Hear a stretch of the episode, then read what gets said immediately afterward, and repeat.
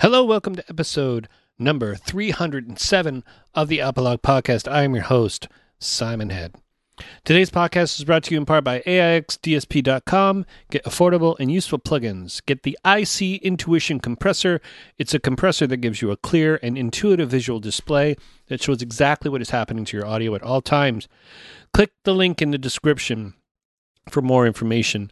If you want to support my work on a monthly basis, go to patreon.com slash apolog. Pledge as much or as little as you want on a monthly basis to help with hosting and gas fees, and you can cancel anytime. Go buy some, uh, go buy a t-shirt at apolog.ca slash shop. Don't forget to subscribe, rate, and review the show on iTunes. Give it five stars, please. Like and share on Facebook by going to facebook.com slash apologpod. Follow me on Twitter and Instagram at simonhead666. Today on the show, I have Will Huse. He's the frontman of the band, the late, great Charlie Borski. The band is based out of California.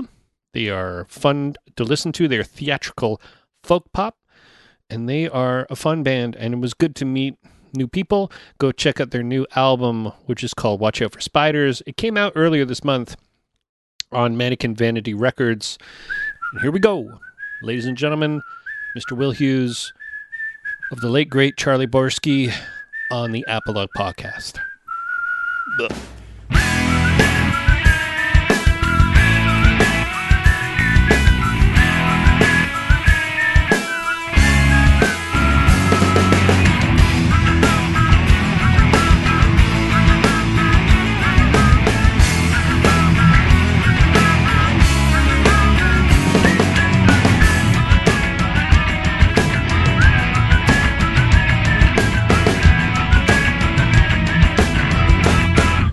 Nice to meet you. Is it is you- Will, right?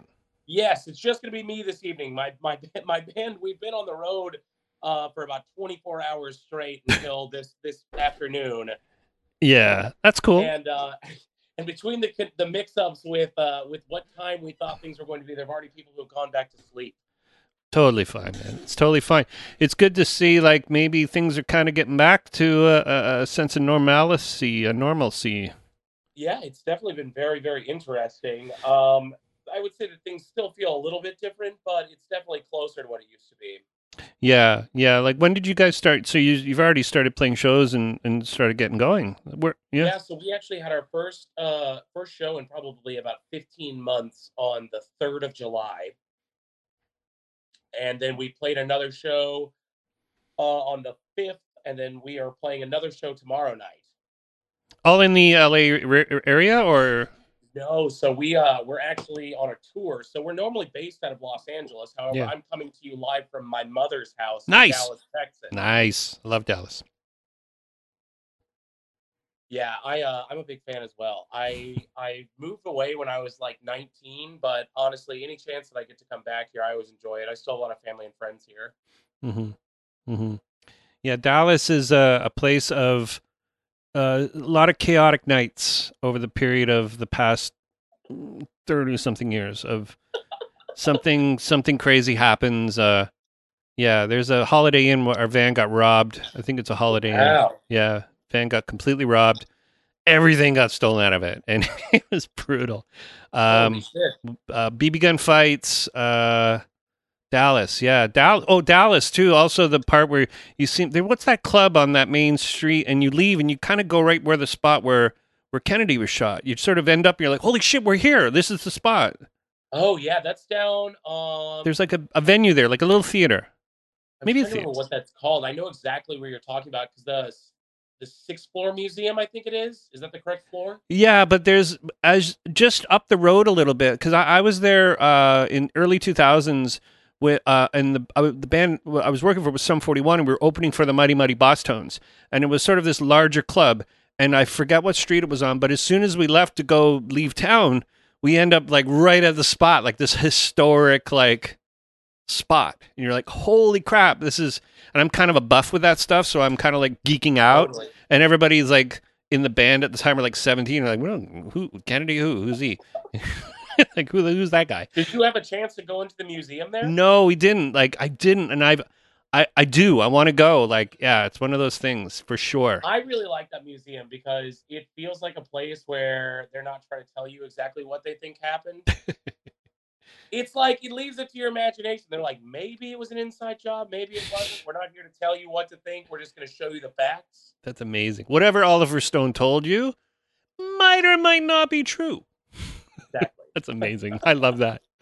Um, yeah, I mean, yeah, it's it's so good that that's actually something's actually happening now. Like I'm in Canada and we're we're kind of still in mask mode and and limited numbers and and you know, it it's still kind of like dragging on and we feel it's going to drag on all summer.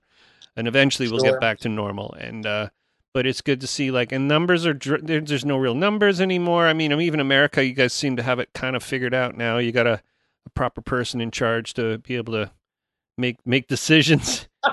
You don't have the orange faced monster in control, fucking up democracy. yeah. Yeah. I don't like talking politics, but that guy was an asshole, man. Like, oh my God. I don't either, but I'm going to go ahead and agree with you. yeah, just not yeah. Who puts the uh, yeah, who puts the guy from The Apprentice in charge? You know. But anyways, regardless, your music. Um, I have your album. It's uh, it's nice and sweet and calming, and and I was wondering what uh theatrical. What is the? How do you call it? Theatrical. Theatrical folk pop. Folk what we've been pop, yeah. it. How did you? How did you land on on that? So there are several of us in the group because I mean eh, we're anchored by a group of four of us, but I mean there is like a rotating cast that comes in and out, and we've really found like another solid two, especially for this tour, in the way of a lead guitarist and a drummer. But as far as like the core four of us, three of us come from a musical theater background. Oh, okay, okay, yeah. Uh, in fact, all of us went to the same musical theater college at the same Oh, time. amazing, amazing, yeah. Yeah.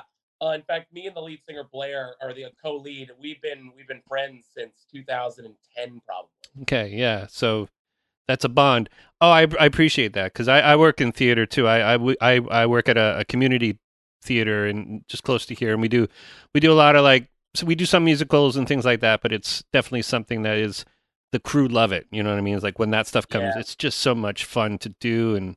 Yeah, oh, that's amazing. Okay, so that was your roots. That's where y'all, you Well, I know, would say that the, like the theatrical sense of it. I mean, obviously on stage we're all very animated, hmm um, but theatrical also in the sense that you know, like like when you go to see any kind of play or musical, it's really about the storytelling element, and I think that that ties in with the folk as well.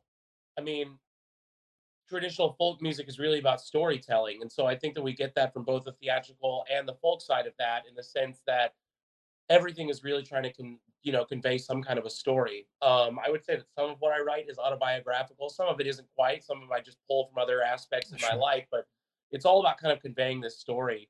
Uh, and then pop in the sense that I mean, it's got those pop sensibilities to it. I feel like it's stuff that you can snap your finger to. Mhm. It's not too difficult to listen to. It doesn't ask, you know, like a, a, a crazy amount. There's no nothing too crazy. Yeah, yeah.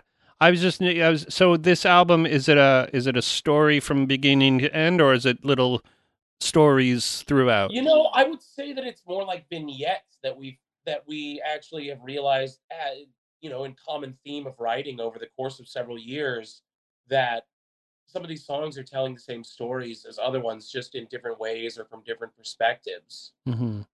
Mm-hmm. Like the song "Caught You Missing" that flows into what is called the Celestial Love Breakdown. Um, and these two tracks actually will flow directly into each other. So if you start one of them, it goes and modulates and goes straight into the next song.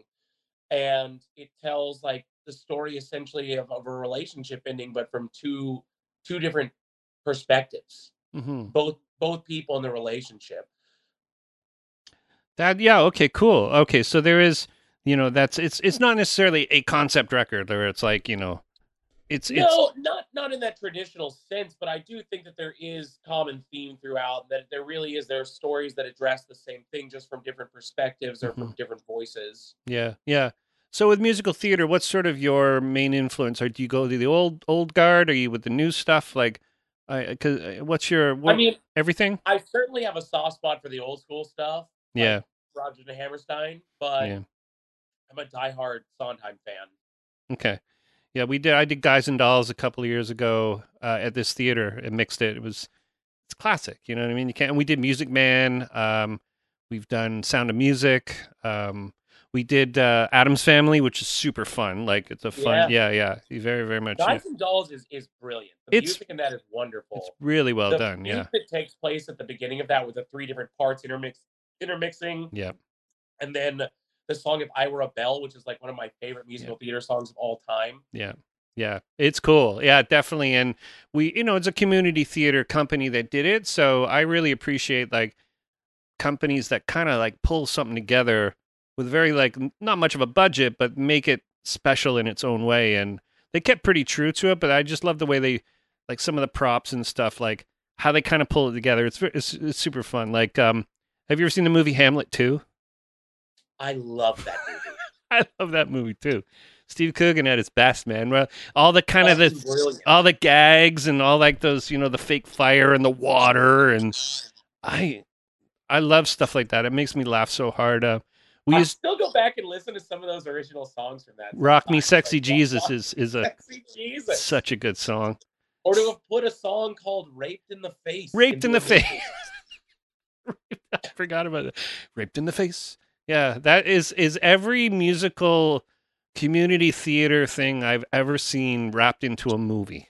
Like the politics, the the you know, the fact that they're rewriting Hamlet because he it, the last one was just a bum out like, you know, well he, you know, he died. We're not to we're not to make this Hamlet die. I certainly have like a love for immature humor, and one of my favorite things in that film is the the fact that the one kid tells him that his name is Haywood Jablomi, and he doesn't realize it until he tells it to the parents. yeah. No, man. I yeah, I love that movie. That's a great movie. But Oh, uh, yeah. So when you guys sort of travel around, are you uh do you, what are you listening? What's what's your van tunes? Like what what do you guys is it broad or is it just like cuz I know like when I, I toured with a lot of bands and it was never like type of music that the band played. It was always something just super obscure or weird. Just oh to- yeah, I mean we've been all over the place. Last night was the most brutal leg of this drive. We went from uh, Tempe, Arizona, and had to swing through Austin for for something else before we came up to Dallas. So we were driving, you know, for nearly 24 hours straight.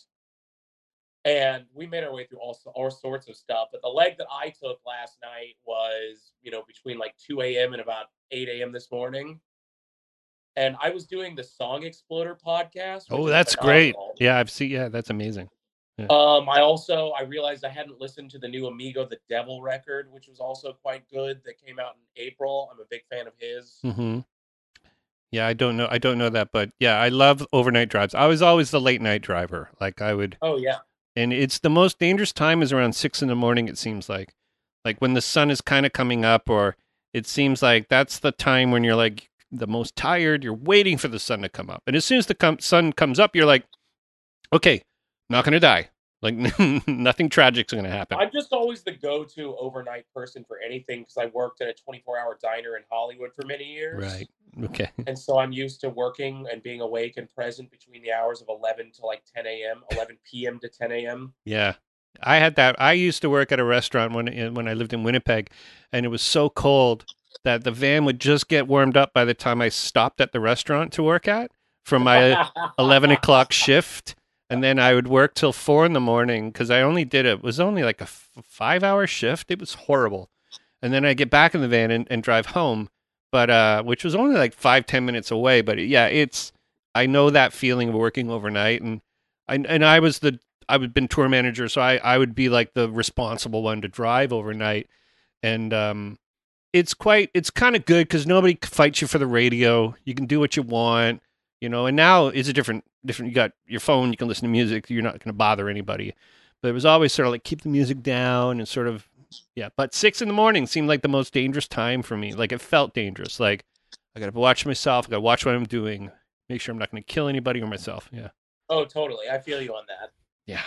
Yeah. Yeah. So so so yeah, Austin back up to that that is a that is a drive. And where are you where which is this tour in the middle? Where are you in this? Are you just started? So it's more like it's not like a full like several month tour, we're just kind of getting our feet wet coming back. And honestly, like as a band, this is our first time really hitting the road together. We Mhm. were based out of LA for several years uh, and did a lot of gigging in SoCal. But I mean, this is our first real time getting out, so getting our getting used to it. Uh, but we've got another five shows over the next week and a half, I think. That's good. That's reasonable. Are you staying sort of westish, or are you? Oh yeah, I mean, we had the best time booking here in Texas in that area. Uh, just because when we were trying to book this a couple months ago, places were still trying to figure out what they were going to be able to do, and Texas was the one who was the most willing or ready to do it. So we kind of got the one in Tempe a little bit last minute as they were getting things reopened, and we were really grateful for it. And honestly, we had a great time. It was at the Yucca Tap Room in Tempe. If you have the opportunity, Mhm, it's a fantastic little dive bar. mhm. Um, but yeah, we started out in San Diego at the holding company, which was also fantastic, and got to play a show with our label mates, uh, Kel Wardell, who fucking killed it. Mhm. Uh, now we're out here. We play in Oklahoma City tomorrow. We've got a couple different dates in Dallas, or sorry, in Austin. We're playing in Dallas as well. Do you book your own tours? Do you have a booking agent? We've been doing this whole thing on our own. It's amazing. Yeah, I love that. I love that because We're we've been really DIY. Yeah. You know, from from the get with things. I am learning to be okay with relinquishing control of some things, especially in making our first full length LP as a group. Like I, I, there was nothing that I didn't want to at least be in the room for when decisions were being made. Mm-hmm. Hmm that's um, yeah, you know that's that's an important thing you said there because when you sort of head up this group of people, it is a. Tr- I was I'm with you, man, because I had a band in the early 2000s and I was negotiating the record deals. I was negotiating any sort of things that the band would be doing. I'd be arranging the tours and making sure we had flights and and by the time we get to play the show, I'm like, can't anybody just set up the t-shirts? Can't anybody just do that? I did everything. I drove us here. Like, and I'm venting now, but I'm sure you can relate to it to a certain extent. That Oh, Yeah. of course, dude. But you'll catch me at the T-shirt t- uh, stand as well. yeah, yeah, yeah. It's one of those things where it's like, but can't someone do it? like, just set it up, you know? And everybody's like got beers in their hands. Like, what? You're like, no, we're not. We're not done. We got to play a show. We got to sell stuff. We got to, you know. I uh, I would never throw my band under the bus like that. They're all wonderful human beings and all very helpful. Well, I'll say I'll speak for my old band that they were a bunch of lazy assholes. Yeah, no, I mean it's fine. They they get it. Um, let's hear a song. I really, I really, I like this Murphy's Waltz song a lot, and I, uh, I want to, I want to play it. So we'll, we'll, we'll just play it. totally.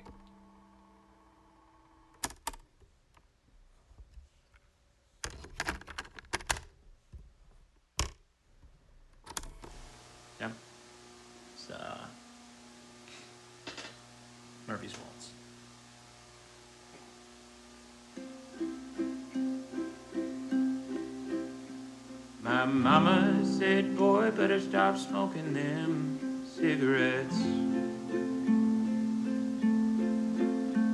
Is this empty heart the only one that'll ever beat inside of my chest? And I ought to quit smoking, but it's all that I got left. My mama said, boy, better stop smoking them cigarettes. Now my train of thought is barreling off its track. It flew past the station and I sure don't think it'll ever be coming back. Pass me a drink so that I finally relax and watch the ocean start to boil in the mountains. They crumble and crack.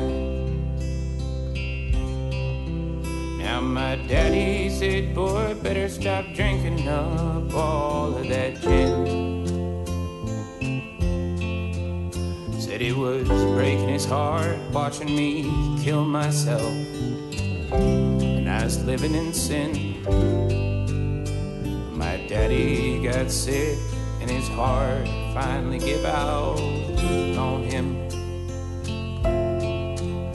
And my daddy said, boy, better stop drinking up all of that gin. Now my train of thought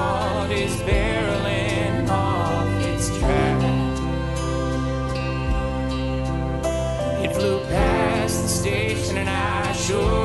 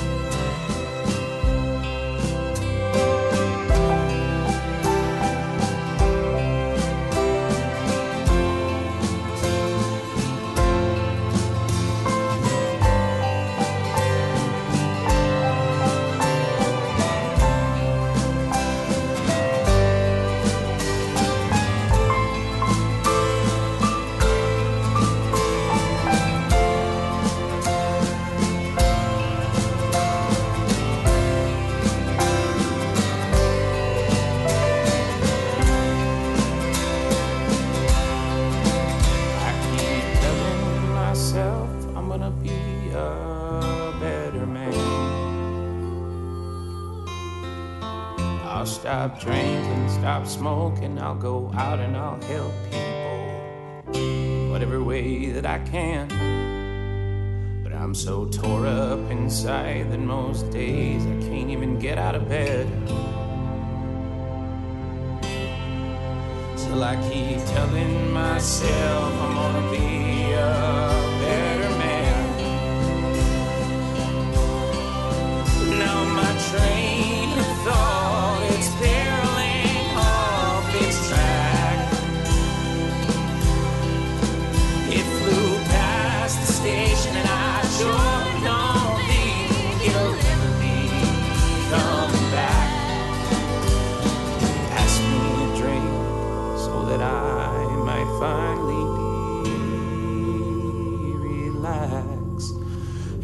watch the ocean start to boil and the mountains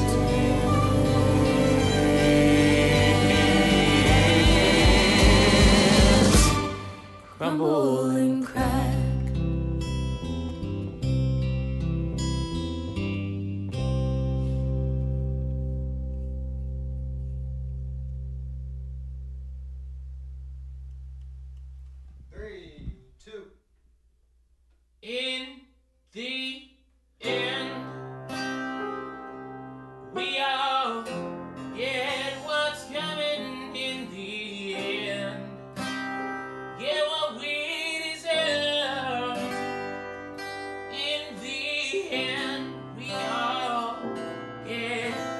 Yeah, we we sorry, I, I faded, out, but we were talking a little bit during like the the music playing, and what I what I basically I I say and I mean and I feel that I can sort I have this sort of gauge of smelling honesty, and I I love like when something sort of makes me tingle a little bit because it's something that I can either relate to or or agree with the the approach of it. You know, there's al- always like this, you know, like I've I there's things that make you cringe sometimes when you hear stuff and it's sort of like they try to throw that fuck bomb in there. You're like, no, you don't have to do that. You don't have to. You just have to say what you mean, you know. And Sure.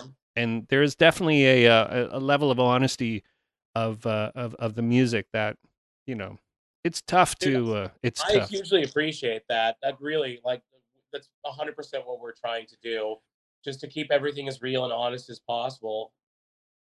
Yeah, it's and and it should be you know and there's definitely you know and for a band to be touring so soon and all of this and to keep you know really just keep it going like there's been times in this past year and a half that I look at people who are friends of mine who are artists and you go like how you doing? Like is this working out? Like and a lot of people are like going with the um yeah I'm sort of getting into you know myself and sort of figuring out things and you know and a lot of it feels like well are you sure because it's been pretty shitty for everybody you know Well, so I think that through this whole like fuck fest of the last year, that we really tried to use it as an opportunity for ourselves and try and find the positives in the sense that we were gigging a lot before, even just in the Los Angeles area. Maybe there wasn't the time to do it. And then all of a sudden, instead of looking at it as like, God, this is all terrible, it's like things have been freed up for us to really hunker down together. From the beginning of everything, we were like, yo, if we're not supposed to be seeing people, like we're gonna see each other and just no one else. hmm And we kind of just locked down in the home studio that we built and spent time together. And it eventually led into recording an album. We even from the beginning of the the whole quarantine lockdown, we're trying not to put any pressure on ourselves where we're like, we have to get something done. Instead, we just kind of let it come about and we started just doing some stuff and learning and talking and we went hiking a lot and spent a lot of time outside hmm a lot of time in the studio and here we are you know 15 months later and we just dropped an album. Yeah, yeah no, I, that's good that that something positive came out of it because there's like I like I said, there's people that I've talked to who are like not dealing with it very well. You know, like it's like it's a whole part of being on stage and playing in front of people is their identity. It's who they can. It's where they feel the most comfortable.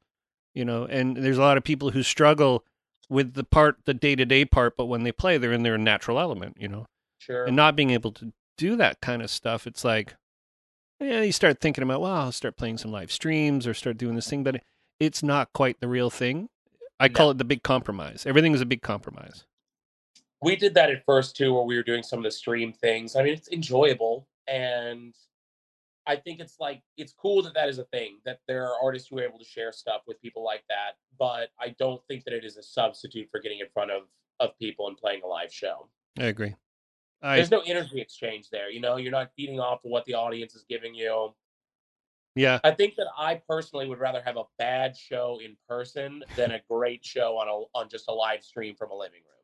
yeah. And you know, truthfully, there has to be a way where people someone hasn't invented it yet, where it's like a real immersive experience. Maybe they have, and we just are not caught up, or somebody's in their in their basement trying to figure out a way to involve like the people.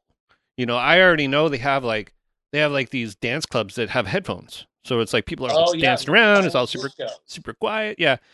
Uh, uh, which I think is a great idea, but it's also a way to sort of it's reinventing something, but it's also with people. Like, how do you make a live experience like this a real thing for people? And I don't know. I don't have the answer to it. And I think then I, you know, I spoke to a guy a couple of months ago about who's a booking agent down, up here in Canada, and he's like, you know, that this whole live streaming thing has all been advanced like by ten years. Like we're ahead of the we're ahead of the curve now. Where if we were going to do this and we didn't have a pandemic, we'd be starting to think about this nine years from now. Yeah, That's interesting, right? Like, so is it a good thing that people? Is it a big compromise? And um, someone's got to make something up that makes it sort of like a you know a virtual experience, like a real experience. totally. Yeah, I mean, uh, we'll see. Maybe there'll be holograms or something someday. Virtual reality, I think, is the way to go. I think it's going to be augmented, and virtual reality is going to be a way of. I mean, Facebook has already started a thing like this whole idea of with your Oculus Rift because they bought it, where you can go into spaces. It's called Spaces, and you can go watch a movie. You can do the thing, but it's not communal. So you're sitting there beside your wife, and you both got your you know, headsets on. It looks crazy. You can't I really. mean, regardless in a situation like that, you're going into another place Yeah. and not really coming together. you I can't enjoy it together too. Like when somebody's beside you, it's not, and you can watch it on a TV, but it's still not Yeah. that same immersive type of feeling. Yeah, I don't know that they'll ever find a way to do that. You know, unless you unless unless you I've got friends who think that everything is just a simulation, so maybe they've already figured it out. Now here we are existing in a matrix type place anyway. Yeah, But unless they get to that kind of level, you know, twofold out of this already simulation, then uh then I don't know. I just don't see any kind of, you know, virtual thing ever finding the same kind of connection with people. yeah. What's your what's your um what's your opinion on like drive-in shows and things like that? Did you play any of those? No, but I, I had the pleasure of going to two drive-in drag shows in Los Angeles. Oh, that's cool. Which was very cool and very entertaining. There were things that could be done otherwise, but as much as I loved it and loved supporting the drag queens that we went and saw, like it's not a substitute for being right there and in person. Yeah. And I mean, I I done the drive-in movie thing. Um, I don't know. It doesn't it doesn't do it for me in the same way. I do think it's cool. I love that people were actively trying to figure out a way so that people could go and have entertainment. I think that that's wonderful.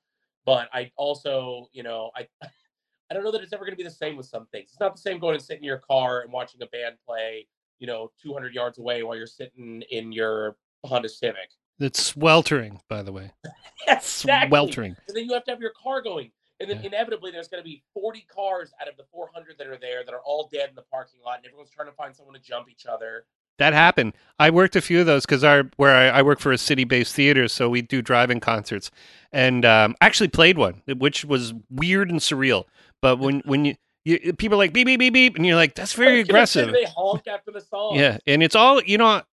All the horns all kind of sound the same. I don't. Maybe there's some sort of rule or regulation that you can't have one. There's either a little higher or a little bit lower. There's not like so. It is a weird state of dissonance when they're all kind of beeping.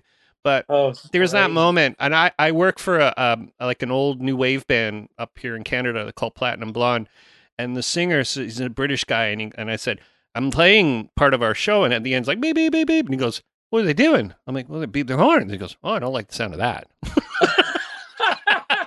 Like, well, you're playing one in a week, so you better get used to it.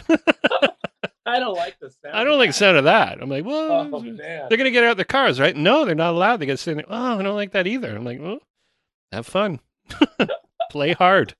Um, but yeah, you know, I tell you, working them is better than being in the car because you can you have that feeling of the drive-in. You know, when you walk through the dark in the drive-in and you hear the uh, all the movies playing from all the car stereos. Oh, totally. It's a similar feeling when you hear the music, and the fact is, the car stereo is much better than any club sound system you'll ever hear. So when you're Totally. there in your car and listening to it, the fact is is that there's a security guard saying "Get back in your car," which sort of ruins the vibe. Um, Yeah. Even our drive-in movie theaters are doing live music up here, which I think same thing. They're they're finding a way. Art always kind of finds a way. Oh, definitely. I mean, people are always going to crave that. Yeah. You make connections with people that you're never going to make otherwise, you know? You- Going and seeing a band play and you meet someone there, you could just the energy of the show. Like it's, it's really something that I don't think could be captured in any other way. Yeah, and, and what sort are you doing limited numbers and capacity when you play, or is it just get in there and uh, take the mask no off and giving a fuck about anything about that right now. yeah? Are you are you you're double vaxxed? Are you single vaxxed? Like, what's your uh, what's your state? Personally, yeah, I I got one of the double round ones. Yeah, yeah, yeah. I got both of mine. I got one. I got my last one three weeks ago. So I'm like, I'm ready to bang. You know what I mean? I actually I was I was lucky. I came into it back in March because over the last year it's supplementary income. I've been I've been gardening for an old woman. Yeah. And then they kind of turned into me being her like full time helper, and she's 87 years old. So the moment that I was able to, I was like, I probably should not get sick That's if I'm am- trying to help this woman out. Oh, and, and you know what? That's actually such a noble thing to do. That's a, that's kind of cool. That's warming, heartwarming. yeah. So it, it- I ended up going in at the towards the end of March. hmm So what did they do? Give you two, or did they like? How did you? Yeah. So I got the first round and then went back in like three weeks later. Oh, the second one. That's fast. That's fast. Because for me, it was like wait 16 weeks, and then they sped it up to oh. eight weeks. So I Oh, got yeah, mine in I April. guess you're in the states. They're like, yeah, you get it, then you get three weeks, and you're back in. you could actually have. A, isn't there lotteries too? Like get the shot and win a million dollars. Like isn't there other like? Isn't Vegas doing weird stuff like that? Oh yeah, totally. So I mean, here or in the state of California, it was like if you if you got vaccinated, you got entered into some kind of a lottery where it was like you had the opportunity to to be part of a drawing where there were like multiple fifty thousand dollar ones. It was like if you hadn't been vaccinated already and then you decided to get vaccinated, then um then you would get like a fifty dollar gift card to the grocery store. That's so weird. sorts of things. Yeah, That's so weird. That's so weird Oh, yeah. because you know very strange. because if you need to get some penicillin, you got to pay for it, but they're willing to give you money and and to to get a vaccination. I mean, if, if hmm. we were trying not to go into politics, I could. Oh, I'm sorry. Yeah, yeah, yeah. No, I was just gonna say I could go on and on about the American health system, but Yeah. Well, I already know. I already know. You don't need to tell a Canadian about the American health system. You know. So Yeah. yeah, they're handing the vaccines out and then giving out fifty thousand dollars for them. But if I broke my leg and didn't have health insurance, then they'd hand me a bill for two hundred thousand dollars, and I'd be responsible for it for the rest of my life. Yeah. Yeah. Yeah. What was that? That Michael Moore was it called Sicko? I think it was called Sicko, where they had to go to Cuba to get like stuff. I don't know, but yeah, let's not talk politics. Yeah, I, yeah, I'm sorry it went that direction. I, I try not to. You know, you know what? We're not all like. Listen, Canada's been dealing with a lot of stuff lately, so I mean, we're not. Our hands are are not clean in any of this. There's a a huge. Uh, I don't know about, but we have um. It, they used to have s- schools for kids, native kids, and what they do when they die, they just bury them beside the church. You know the, and so now they're finding like graves that are unmarked graves of children, and Oh it gosh. is huge. And Canada Day, like is J- J- July first, and people are like, it's really serious. Like it's really serious. Like, and you know what? Nobody is, nobody is clean in any of these types of weird politics and you know things like that. You know, I, you know, it, it is it is very very disheartening though because well, I mean, Canada is always tries to play the upper, uh, you know, um, the the the high road in most of these political cases, but that is a huge fuck up. And it's not Canada; it's the Catholic Church basically. But but but you know, there we go. That's Canada. hey man, you know, I just there's no there's never going to be a correct and perfect answer for everyone. We just you've got to try and do your best and I think listening and being empathetic to people is is the biggest thing in the world. If you are capable, if you can just hear what a person's saying and try and put yourself in their shoes, and if more people were doing that, I think that everything would be a better place. You know, it doesn't Oh, matter yeah. where you're at on any kind of thing political. Just just try and be a decent fucking person. Absolutely. Like there's there's people I talk to who are very very left wing, and they're like, well, I mean, you don't have to be like me. You know, we can have a a different point of view. You know, whatever you think and I think, we don't have to think the same. Like I can disagree, but it doesn't stop me from respecting the good parts of you as a person. You know what I mean? And Sure. and that that to me is is is kind of what you're saying. It's like you kind of, you know, I think as I get older, I stop. I stop worrying about sort of little details and I start worrying about bigger issues. You know, Yeah. and, and and little issues where I you get your knickers in a twi- in a tizzy is is no longer as important as it was, you know, 20 or 30 years ago for me. So definitely. I mean, and the thing that, you know, bringing it back to music, music is always that that that type of grounding thing for people to sort of either put their politics in or put their thoughts and feelings in. And the the good thing about it is you can listen to it or not. I mean, Yeah, absolutely. If it if it is resonant with you, then it's there for you, and if it isn't, then you know that's okay. Yeah. I I have always felt that way about putting anything out with with the band as well. I think we we all do. Where you know if someone doesn't like it, that's okay. You know you, you don't have to. Not everyone will, but the biggest thing for me is if someone, anyone, just even one person can listen to it and it makes them feel something, laughing, crying, you know, good, bad. It doesn't really matter what it is. If you're feeling something like that's the biggest the biggest compliment in the world to me because we've had this real truthful exchange of emotion then which uh, you know is is the biggest thing for us Yeah, for sure. And you know, as as bands kind of get bigger and more popular, that sort of stuff is is they either have to morph kind of how they do it, or maybe disregard some of it and sort of make choices of like, well, how are we gonna, you know, how are you gonna grow if there's success that involves something like?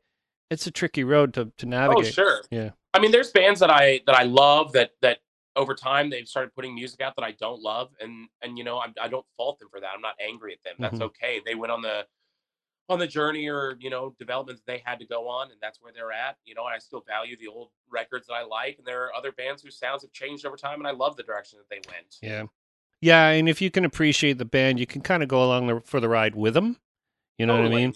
And that's what makes like a fan of the band more at that point, you know, you think of like man, like Nirvana, like when there was like a small handful of people that really loved them and then boom, explosion. And then there's other people who aren't supposed to be in that club in that club.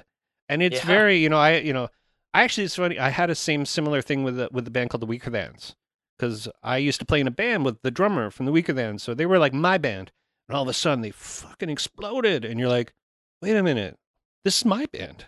Why? how how why is this club so full? Where are these people coming from? And uh, that was my sort of like jealousy of like, well, hold on a second, stop for a second. Now this is the band that I love. Why do you like them? You know. And some of them were kind of there because of their friends bringing them along, and this had never been to uh, like a quote unquote punk rock show. And Yeah. it's confusing for them. but did you guys all did you all you, did you did you guys ever sort of touch on like any punk rock stuff like back in the day or, or like uh, for upbringing or because it's You know, definitely it's DIY. I feel like some of the stuff that I am writing now lends itself to that. Mhm. And I certainly was not a punk kid growing up. Mhm. I when I when I was you know in in middle school, I was listening to pretty much either like John Mayer, Jack Johnson, or like hip hop, Mhm. and that was me when I was 14. but I mean, we come from very backgrounds. Our acoustic player Lucas was in a band called the Rosary back in the day that was like pop punk Mhm. but I found this really I just love the the honesty that I found in a lot of just really indie like kind of folk punk Yeah. that I feel like from listening to that that I've started to get inspiration. So all of a sudden at 30 I'm becoming a, a punk kid. Yeah. And there's nothing wrong with that, man. Like it's No, and I know, love it. yeah. In fact, one of my absolute favorite artists of all time, like she does stuff in that same vein, Ezra Furman, where it's just like it, it's fucking incredible. If you ever have a chance to see an Ezra Furman show, for the love of God, Mhm. it it's an emotional experience because she's so honest on stage Mm-hmm. and it's just it's just it's so it's so punk some of it it's Yeah. so it's so punk some of it I think you hit the nail on the head. It's not really a style of music. It's more of an attitude of of uh, loving the fact that something is going against the norm, you know, Yeah. and it's got nothing to do with musical style at that point. Like, I I think it's important of you know as as I get older, I start seeing people that I used to work sort of in the scene with back in the '90s, and and, and now we're all like captains of industry. You know what I mean? Like we're all like we're like running the place. We sort of give each other a nod, like, "Hey, how you doing?" Like, "Hey, I'm pretty good." You know, how did we get here? You know, it's always those moments of like, "Well, did, I have no idea," and like, you know, it, it is a there's that crossover between 20s into 30s into 40s and now 50s for me, but where where you start realizing like maybe I should start putting more back in, or, you know, or maybe I should start doing more for for my for art or for whatever, and but then you start realizing like if I was 20, I'd hate myself right now. You know what I mean? There's those moments where, well, but that's who I am now. You're gonna have to deal. totally Yeah. And that's what I like about musicians that grow old and sort of start learning their craft and start understanding where they came from and where they're going. oh definitely 20 year olds don't know that. They're, they don't know shit. You know I, for me you know I, I just feel like you don't want to stay the same if you're writing the same songs when you're 50 that you were writing when you were 20 like where's the growth yeah, it's true. Yeah, absolutely. And that's to me is like is is a moment where it's like I haven't found that voice yet, so I haven't really been writing music for the past three or four years. So it's like, no, I, it'll come, it'll come. I'm not worried. I'm not worried. definitely Yeah, and that's the good thing of uh, having that understanding of a perception of like, well, there's priorities in life now. There's not like music just isn't the main thing in my life anymore, you know. And I appreciate people who uh, who live it and breathe it. I just couldn't. I just can't do it. I can't. I can't do it anymore. hey and uh, there's no fault in that you know you should you do whatever's making you you happy that's the biggest thing Absolutely. So Yeah, many people go through life being miserable. Mhm. you know they do shit because they feel like they have to or they're supposed to and i don't think it matters what field it's in you could be a musician you could be a fucking accountant but so many people just find themselves in a place and it's great and then they realize no i think i want to try something else and then 20 years down the line they haven't done it like and they're just sitting there miserable you know Yeah. why Yeah. Yeah. And I've I. been, you know, and I've been uh, a culprit of that too. There have been things in my life where I sat in it for too long, but thankfully, you know, I over time I've gotten out of those things. and- Yeah. Well, you need that level of of um, I want to call it ignorance, but I also want to call it like drive, where it's like you put the blinders on and you like go, I, I got to get this done. I got to do it. I got to do the thing. And, and we've all everybody gets that realization. Well, we're not going to be Bon Jovi, you know. And my joke is, I don't think Bon Jovi wants to be Bon Jovi. You know what I mean? Like, I, I so so, but but you put the blinders on and you try to focus where you're going to achieve something and then you kind of get a little bit there and you realize well i don't know if this is something that is what are we doing here you know what i mean and maybe the art suffers in a way I mean, an artist that I really respect just because of longevity and I love his music is John Darnielle. Mhm. uh, of of the Mountain Goats. Like that man has been doing music for fucking forever, and he just continues to do it. And he loves it, you know. Yeah. And it, and you can hear the evolution over time. But he, I think, is just one of those people. He just does it. Yeah, Elvis Costello's in the same vein. Like he just keeps Yeah. putting out music that kicks ass. It's interesting. It's for him. And the more Elvis Costello writes music, the more he seems to diverge away from like time signatures and to get the point across. He'll add a beat here and there, and that's like that's awesome. Like that's he's reinventing. You know what I mean? Like himself every time he puts a record out. Yeah. Artists like that come to mind for me as well, though, just based off of what you were saying about like Bon Jovi not wanting to be Bon Jovi. Like, I mean, everyone dreams of that rock star status where everyone in the world knows your name, but like to be at a level like that of like John Darnielle of the Mountain Goats or or like Nathaniel Rateliff, I think is another one who is Yeah. he people fucking know who he is, you know, Yeah. but he's not gonna be harassed on the street every time that he walks around. Like that man lives a comfortable living based off of his art, probably more than comfortable, and god damn it, good on him, you Yeah. know. He makes good shit, he stays true to himself, and he just keeps at it. Yeah. Yeah, and that's the that's the part me where I'm starting to understand that you know, you should be thankful. There used to be like this sort of spiteful bone in my body where it was like, how come they're making it? You know, why are they in? And then now it's like We've all got him. That's yeah, yeah. It's sort of like, well, how did they get that? You know, but now it's like, oh, because you got it. I feel like I kind of got it. You know what I mean? Like there's bands that I know who have like made a good mark in the industry, and you're like, wow, that's really cool. It's like, you know, it's uh, that could have been me. You know what I mean? Like it's just it it's I don't know. It's a different way of looking at it now. You know, Sure. well, that's really cool. What do you want to hear another song? Should we hear another Sure. song? Where, where it's your choice. Where do you want to go? Oh gosh. Well, I mean, you've been talking about kind of more like punk feel stuff. If you want something up tempo, I say go either It Ain't Me or Bella Coanga. It ain't me. Well, my best friend got a best friend, but his best friend, it ain't me. I said, my best friend got a best friend, but his best friend, it ain't me. Oh, there's people linking up all around as far as the eye could see, but oh, my best friend's best friend, it ain't me. And my old lady got a best friend, but her best friend, it ain't me. Said my old lady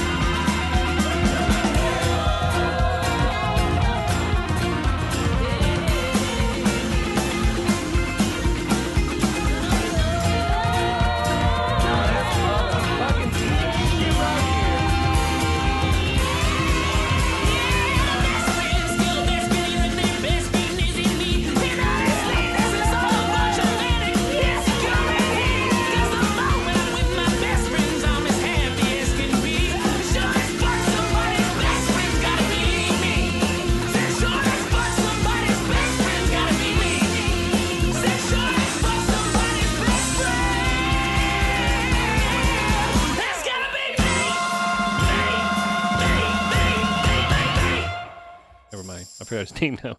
Um, awesome. Oh, this is yeah. Sorry, we get talking and the song ends.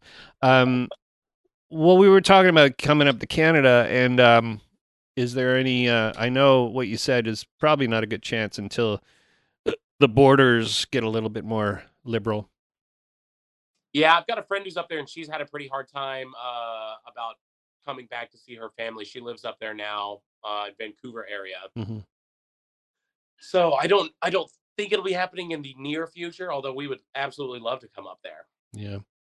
Yeah, and you know, it's really tricky to do that. Like it's it's work papers and and money you got to pay and and usually it kind of like it's not even a break even situation for the amount of money it costs to get your work papers.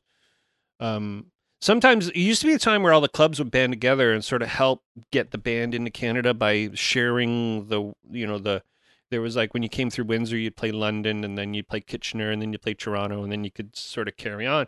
All those Yeah. clubs would take the load, the the weight of the payment to get the American band in.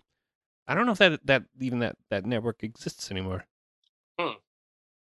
But definitely, it's something you know. It'd be nice to see new faces. We're getting bored with each other's faces up here. We would love to see some new faces too. We've mostly only seen each other. Yeah, yeah, new people, new people, please.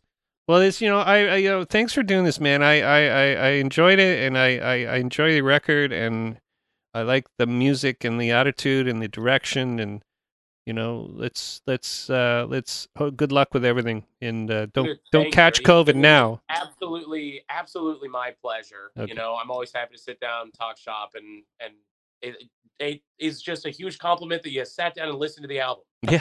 Well, thanks, man. I appreciate it. Thank you so much. Totally. And that was Will Huse from the band The Late Great Charlie Borski. Go check out Watch Out for Spiders, which is on Mannequin Vanity Records. All the information is in the description. Got a bit of a horse throat. Uh, what's happening? Uh, not much. Hope you enjoy this episode. I got a few more coming up. I got some in the bank. You know, once in about four years, I actually have ep- extra episodes to share. I might just do two a week one week. Woo, crazy. So, mm yeah, that's it. That's all I got to say. So, uh, tune in every week. What do I got next week? I, I could tell you who I have next week because I already got it recorded. Ah, I got CC Voltage from the band Auto- Autogram. And uh, yeah, so that's going to be good times. Band Autogram based out of Vancouver. So, everybody, buddy, buddy, buddy, buddy, have a wonderful week, a wonderful year, a wonderful time, and wear a mask and wash your hands. Love you. Bye.